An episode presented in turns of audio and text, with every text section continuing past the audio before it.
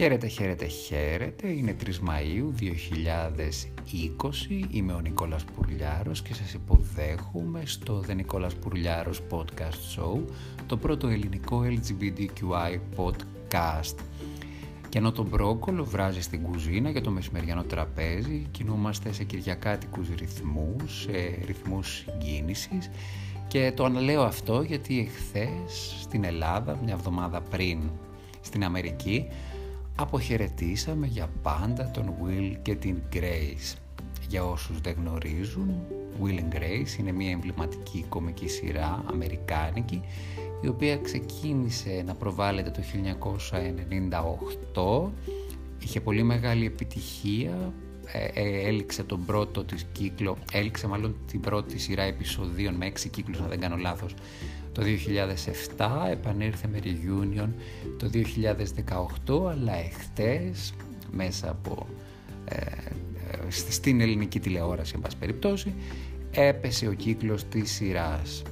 Γιατί την αναφέρω, γιατί έπαιξε πολύ σημαντικό ρόλο στην προάσπιση και την παρουσίαση στο ευρύτερο κοινό, στο μαζικό κοινό των γκέι δικαιωμάτων. Προβλήθηκαν και θέματα εξίσου σημαντικά της γυναικείας χειραφέτησης. Η ιστορία με δύο λόγια είναι η ζωή του Will, του 30χρονου του 1998-99 γκέι δικηγόρου και της αντίστοιχης ηλικίας καλής του φίλης Grace η οποία είναι εσωτερική διακοσμήτρια, οι δυο τους φίλοι από το πανεπιστήμιο συγκατοικούν σχηματίζουν μια δική τους οικογένεια, μια δική τους κοινότητα, αναπόσπαστο μέρος της οποίας είναι και η κολλητή τους φίλη, ο Τζακ, ένας 30χρονος ατάλλαντος, αλλά με πάντα, πάντα με πολύ χιούμορ, ε, ηθοποιός, ο οποίος κυνηγάει το όνειρο της καριέρας και της Κάρεν, μια κεντρικής πλούσιας, η οποία συνεργάζεται με την Grace. Ήταν πολύ μεγάλη επιτυχία το Will and Grace για το NBC. Πέρασαν πολύ σημαντικά ονόματα να κάνουν guest star, ανάμεσα σε αυτούς η Madonna, ο Sir Elton John, η Cher. Αλλά το σημαντικότερο από όλα είναι ότι άφησε ένα πολύ ιδιαίτερο πολιτιστικό αποτύπωμα στην προάσπιση των γκέι δικαιωμάτων και ήταν μια σειρά η οποία κατάφερε και έφερε πολύ πιο κοντά το συντηρητικό κοινό και του συντηρητικούς ανθρώπους στην κοινωνική διαστρωμάτωση όχι μόνο της Αμερικής αλλά και ευρύτερα γιατί ήταν μεγάλη επιτυχία σε όλο τον κόσμο έτσι ώστε να καταλάβουν όλοι πόσο σημαντικό πράγμα είναι η συνύπαρξη. Στο τελευταίο επεισόδιο της σειράς, το οποίο δεν θα σας πω πάρα πολλά, υπάρχει το στοιχείο της αλλαγής. Ο Will και η Grace κάθονται στον αγαπημένο τους καναπέ και συζητούν ότι η ζωή τους αλλάζει, είναι πλέον στα late 40s, λίγο πριν τα 50 να το πω έτσι. Λένε ένας στον άλλον ότι έρχονται μεγάλες αλλαγές στη ζωή τους και θα πρέπει να τις διαχειριστούν. Την ίδια στιγμή η Κάρεν και ο Τζακ αντιλαμβάνονται και αυτοί τον άνεμο της αλλαγής αλλά επιμένουν ότι είναι οι ίδιοι και έτσι λοιπόν δίνουν ένα πάρα πολύ ωραίο και γλυκό μήνυμα ότι τα πράγματα αλλάζουν, οι συνθήκες αλλάζουν εμείς είμαστε εμείς, παραμένουμε οι εαυτοί μας, προσαρμοζόμαστε και αυτό δεν πρέπει να μας φοβίζει, αντιθέτως πρέπει να διαφυλάξουμε τα θετικά στοιχεία που έχουμε μέσα μας, τα θετικά στοιχεία από το παρελθόν και να προχωρήσουμε άφοβα στην αλλαγή και να χαρούμε το νέο κεφάλαιο που ανοίγει στη ζωή μας.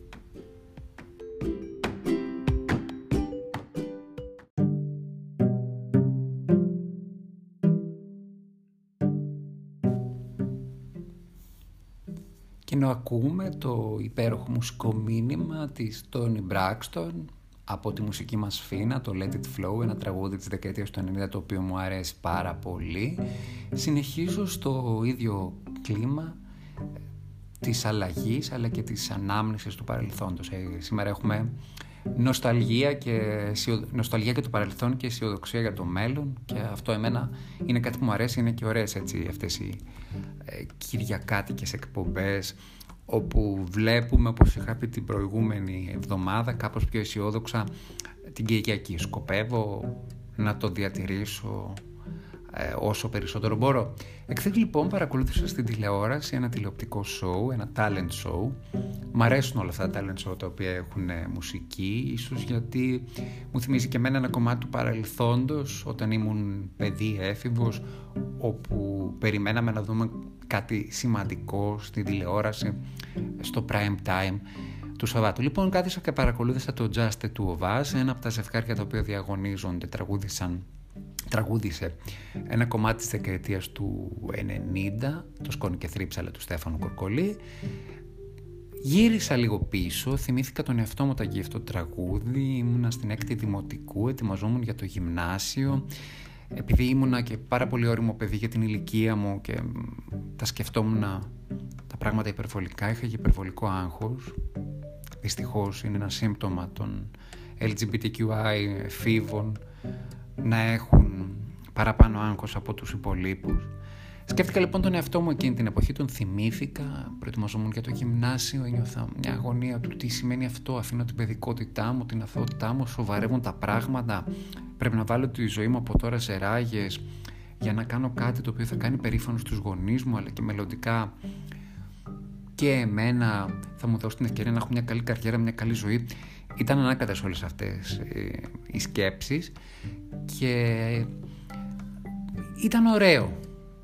Έψαξα το τραγούδι του Στέφανου ξανά στο ίντερνετ, θυμήθηκα ότι το είχα αγοράσει σε κασέτα, αυτό το άλμπουμ, κάτι το οποίο οι πιτσιρικάδες της σύγχρονης εποχής δεν ξέρουν καν τι είναι, αλλά έχει και αυτό το ενδιαφέρον του, υπό την έννοια ότι θα μπορούσαμε να είχαμε να κάναμε ένα vintage μάθημα, μια vintage συνεδρία, μια vintage συνάθρηση, όπου θα μπορούσαμε να γνωρίσουμε στα παιδιά της σημερινής εποχής του τι σημαίνουν όλα αυτά. Το να έχεις κασέτα, το να ακούς ένα άλμπουμ από κασέτα, από ε, Walkman. Τώρα που το σκέφτομαι θα ήταν και πάρα πολύ ωραίο να κάνουμε μια εκπομπή να κάνω μια εκπομπή γι' αυτό και θα το κάνω και σήμερα το πρωί με αυτό το συνέστημα της γλυκιάς νοσταλγίας και της ανάμνησης με τη συνειδητοποίηση ότι δεν θα ήθελα να κέρδιζα σε εκείνη την εποχή η οποία ήταν στιγνά ομοφοβική και πάρα πολύ δύσκολη διάβασα σε ένα blog το άρθρο ενός ανθρώπου με τον οποίο είχα δουλέψει μαζί στη δημοσιογραφική μου καριέρα ο οποίος περιέγραφε αρκετά δυσίωνα και αρκετά, με αρκετά μελανά χρώματα το οικονομικό μέλλον που μας περιμένει μετά την κρίση του κορονοϊού. Νομίζω ότι ήταν μια δική του αναγωγή στις ήδη υπάρχουσες δυσμενείς προβλέψεις η οποία για 30-40 δευτερόλεπτα μου προκάλεσε έτσι ένα αρνητικό συνέστημα σκέφτηκα πω, πω για να τα γράφει αυτός ο άνθρωπος έτσι έτσι θα είναι ξέρει γιατί ξέρει και οικονομικά αργότερα θυμήθηκα ότι σε, μια, σε ένα κομμάτι του άρθρου του έγραψε ότι ο ίδιος, παραδέχθηκε ότι ο ίδιος δεν έχει ξεπεράσει ακόμη το τραύμα της πρώτερης οικονομικής κρίσης και ότι ίσως ακόμα το κουβαλάει. Και τελικά συνειδητοποίησα ότι δεν υπάρχει λόγος να μένουμε στα αρνητικά, δεν υπάρχει λόγος να στοχεύουμε στα αρνητικά. Έχουμε επίγνωση ότι θα είναι πάρα πολύ πάρα πολύ δύσκολη, πάρα πολύ δύσκολη κατάσταση. Δεν έχουμε κανέναν άλλο, δεν έχουμε τίποτε άλλο να κάνουμε από το να προσαρμοστούμε. Η ιστορία της ανθρωπότητας άλλωστε είναι μία προσαρμογή. Δεν έχουμε τίποτα καλύτερο να κάνουμε από το να ανακαλύψουμε νέους τρόπους για να ξεπεράσουμε τις δυσκολίες. Δεν έχουμε τίποτα καλύτερο να κάνουμε από το να σκεφτούμε ότι θα πρέπει να είμαστε όλοι μαζί, ότι όλη αυτή η ομαδικότητα που επιδείξαμε στην εποχή των μέτρων της κοινωνικής αποστασιοποίησης πρέπει να συνεχιστεί. Δεν πρέπει, κατά τη γνώμη τη δική μου, την ταπεινή, να κάνουμε συγκρίσεις με το παρελθόν ή συγκρίσεις με άλλους. Αυτό που λένε οι ψυχολόγοι τελικά έχουν δίκιο. Η σύγκριση είναι ένας τρόπος να πετάξεις την μπάλα στην εξέδρα για να μην αγωνιστείς και ασχοληθείς για να λύσεις το παροντικό σου πρόβλημα και εμένα η οικονομική κρίση μου πήρε πάρα πολλά πράγματα στο κομμάτι καριέρας, υλικών αγαθών, άλλαξα τον τρόπο ζωής μου, όπως πάρα πολλοί άλλοι. Αλλά πρέπει να δούμε ότι ουσιαστικοί νικητές σε αυτή τη ζωή δεν είναι όσοι έχουν μία μεγάλη επίτευξη για κάποιο χρονικό διάστημα την οποία παλεύουν να διατηρήσουν, το οποίο είναι μια δύσκολη υπόθεση. Ουσιαστικοί νικητές κατά την ταπεινή μου παντάποψη στη ζωή είναι αυτοί οι οποίοι προσπαθούν να κάνουν το καλύτερο σε κάθε φάση της ζωής τους. Επομένως, κοιτάμε αισιόδοξα το μέλλον, ξέρουμε ότι θα είναι δύσκολα, προσαρμοζόμαστε, παλεύουμε, δεν εγκαταλείπουμε, δεν μένουμε στο παρελθόν, γιατί παράλληλα με τα δέκα καλά που είχαμε τότε υπήρχαν και άλλα αρνητικά τα οποία δεν ξέρω γιατί δεν τα σκεφτόμαστε. Και θα βάλω μουσική σφίνα του Σκόνη και Θρύψαλα του Στέφανου Κορκολή για να το θυμηθούν όλα τα θλιμμένα εφηβάκια της δικής μου γενιάς, της δικής μου ΕΣΟ που ήμασταν φοβισμένοι, φοβισμένα να διεκδικήσουμε μια ευκαιρία στον έρωτα, μια ευκαιρία στο να αναπνεύσουμε τον, στο να αναπνεύσουμε τον αέρα της ελευθερίας της ερωτικής μας ταυτότητας. Και την ίδια στιγμή θα ήθελα να το συστήσω στους αρκετά νεότερους εξημώνες, στους λίγο νεότερους εξημών που δεν το ζήσαν, να ψάξουν να βρουν αυτό το υπέροχο τραγούδι το οποίο καθόρισε εκείνη την εποχή την pop μουσική.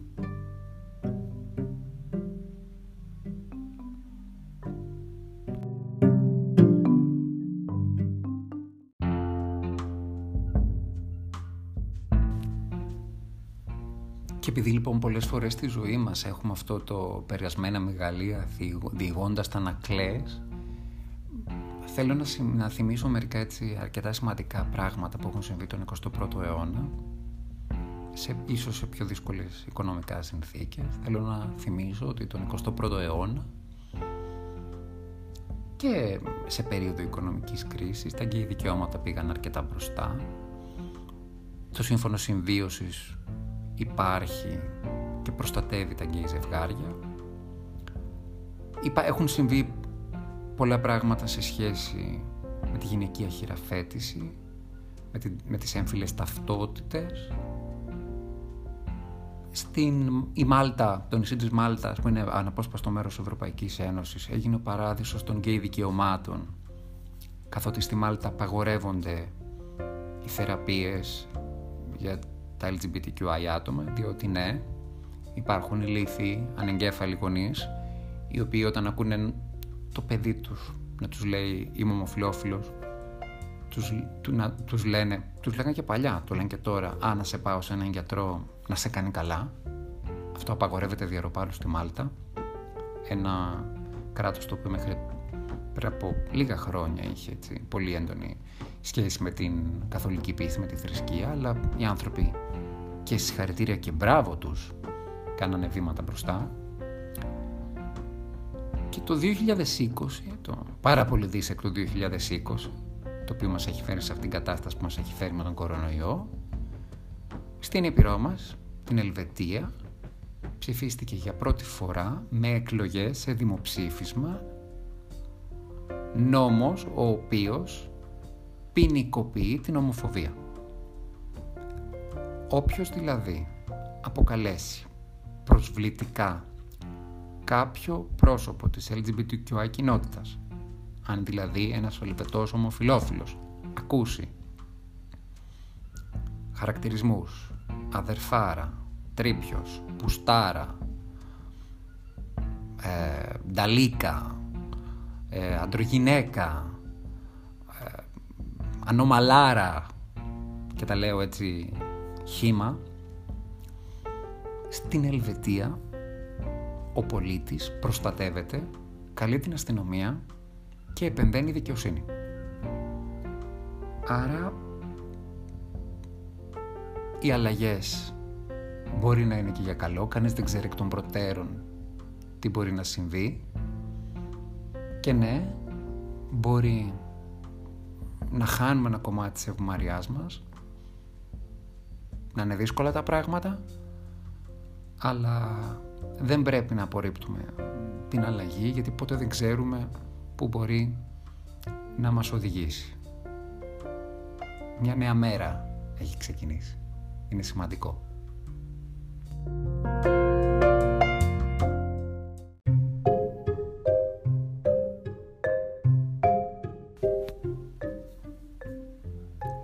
Νικόλας Πουρλιάρος επέστρεψε στο The Νικόλας Πουρλιάρος Podcast Show, το πρώτο ελληνικό LGBTQI podcast. Είμαστε σε κυριακάτικη διάθεση, με χιούμορ και συγκίνηση, με νοσταλγία και για το παρελθόν, ελπίδα για το μέλλον, χωρίς φυσικά να ξεχνούμε ότι η ζωή μας είναι ένα διαρκές παρόν και αυτό είναι σημαντικό γιατί ωραίο το παρελθόν μας έχει δώσει εφόδια, μας έχει δώσει πληγές, μας έχει δώσει διδάγματα, ωραίο το μέλλον, αλλά ζούμε το τώρα, οπότε αυτό θα είναι κάτι που θα πρέπει να το βάλουμε καλά ε, στο μυαλό μας.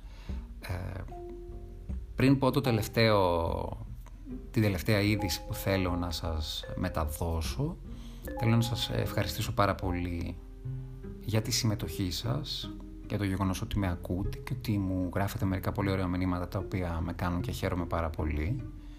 Και ένα καλό παράδειγμα αυτό που λέμε ότι δεν πρέπει να φοβόμαστε την αλλαγή είναι ότι οι νέες τεχνολογίες δίνει την ευκαιρία σε έναν άνθρωπο σαν εμένα, έναν περίφαλο ομοφιλόφιλο καλλιτέχνη του κινηματογράφου, συγγραφέας και πολλά άλλες δραστηριότητες, τις έχω, τις οποίες δεν θέλω να υπερθεματίσω, να έχω δημιουργήσει αυτό το podcast ελεύθερα, χωρίς να φοβάμαι και να έχω διαδραστική επικοινωνία με κόσμο ο οποίος δεν μ' ακούει και δεν καθορίζει τη στάση του απέναντί μου λόγω της, της ερωτικής μου ταυτότητας. Γιατί όλοι είμαστε άνθρωποι και όλοι έχουμε, βιώνουμε τα συναισθήματα με τον ίδιο τρόπο.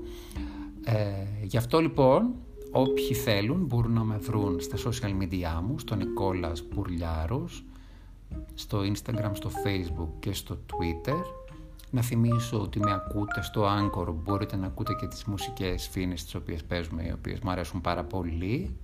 Στο Breaker, το οποίο το ξεχνάω πολλές φορές. Στο Radio Public, στο Apple Podcasts στο Pocket Cast και στο Google Podcast, τα είπα, είμαι και ψευδός στο Σίγμα και πρέπει να λέω και πολλά ε, Σίγμα. Και φυσικά, όπως λέω πάντα, είμαι διαθέσιμος στο να σας δώσω τις μουσικές λίστες τις οποίες επιλέγω για την εκπομπή. Κλείνοντας, σήμερα θα ήθελα να κλείσω με ευχάριστα. Και ένας γάμος είναι πάντα ευχάριστο γεγονός, τουλάχιστον στα μάτια τα δικά μου, ένας ρομαντικού ανθρώπου, ο οποίος γιατί όχι μπορεί να ε, ονειρεύεται να στοχεύει στο να βρει κάποια στιγμή το εταίρον του ήμιση στον καλό του και να παντρευτεί. Είναι, είναι πάρα πολύ ωραίο όνειρο και για έναν γκέι άντρα στα 40 του. Πιστέψτε με. Όχι με τον σαχλό παραδοσιακό τρόπο του πανηγυριού και του τσίρκου που το κάνουμε στην Ελλάδα. Μπορεί να γίνει με έναν άλλο διαφορετικό τρόπο και οφείλω να σας πω ότι μου έλειψε λίγο λόγω της καραντίνας η σκέψη ότι μπορούμε να βρεθούμε πολλοί άνθρωποι και να παρτάρουμε, να κάνουμε ένα πάρτι με ωραίες μουσικές, με ωραία φαγητά. Δεν αναφέρω ποτέ γιατί εγώ δεν πίνω ποτέ. Ελπίζω λοιπόν αν ποτέ μου τύχει, γενικότερα η δική μου στάση απέναντι στο φαινόμενο του γάμου είναι να είναι ένα πολύ ωραίο πάρτι για λίγους και καλούς, για εκλεκτούς ανθρώπους οι οποίοι είναι γύρω από το ζευγάρι το οποίο αποφασίζει να προχωρήσει τη ζωή του μαζί. Έτσι λοιπόν το ευχάριστο γεγονός με το οποίο κλείνουμε σήμερα είναι η αποδοχή στην Τινησία του πρώτου γκέι γάμου. Ένας Τινήσιος που παντρεύτηκε έναν Γάλλο υπήκο στη Γαλλία για γραφειοκρατικούς λόγους οι οποίοι δεν έχουν και ιδιαίτερη σημασία. Δηλώθηκε και επισήμως στις αρχές της Τινησίας ως παντρεμένο ζευγάρι και η Τινησία λόγω για τις ειδικής σχέσης που έχει με τη Γαλλία αποδέχθηκε αυτόν τον γκέι γάμο. Και έτσι λοιπόν η Τινησία έγινε το πρώτο μουσουλμανικό κράτος που με την επίσημη κρατική στάμπα βούλα, υπογραφή, αποδέχθηκε τον πρώτο γκέι γάμο. Αισιόδοξο, ελπίζουμε να ακολουθήσουν και άλλοι και άλλα κράτη, δύσκολο. Ο αγώνας είναι διαρκή, το έχει πει και η Μαντόνα αυτό. Εννοείται ότι δεν θα έλειπε η Μαντόνα από δικό μου podcast, ούτε κατά διάνοια. αλλά τα καλά της αλλαγής. Είμαστε εδώ, είμαστε δυνατοί, παλεύουμε για να δούμε να κυριαρχεί η αγάπη. Και επειδή εγώ είμαι ρομαντικός και έχω στα, στο, στο δεξί μου χέρι μόνο ένα τατουάζ, είναι το σήμα του άπειρου, που όταν με ρωτούν γιατί έχω κάνει τατουάζ το σήμα του άπειρου, είναι γιατί πιστεύω στην αγάπη για πάντα. Σας αποχαιρετώ, στέλνω μεγάλο ευχαριστώ προσωπικό στο Γρηγόρη του Βαλιανάτο, τον οποίο το γνώρισα σε ένα πάνελ καλλιτεχνικής δημιουργίας σκηνοθετών που γυρίζουν LGBTQI ταινίες. Το ευχαριστώ είναι προσωπικό γιατί ο Γρηγόρης τίμησε με την παρουσία του αυτό το πάνελ στο οποίο μετήχα και εγώ αλλά κατά κύριο λόγο τιμάει με το, γεγο... με τιμάει με το γεγονός ότι έχουμε διαδραστική επικοινωνία στα social media του. Το είπα εχθές ότι θα τον ευχαριστήσω μέσα από το podcast μου, το έκανα. Όχι άλλη πολυλογία, σας αφήνω να απολαύσετε το τελευταίο τραγούδι.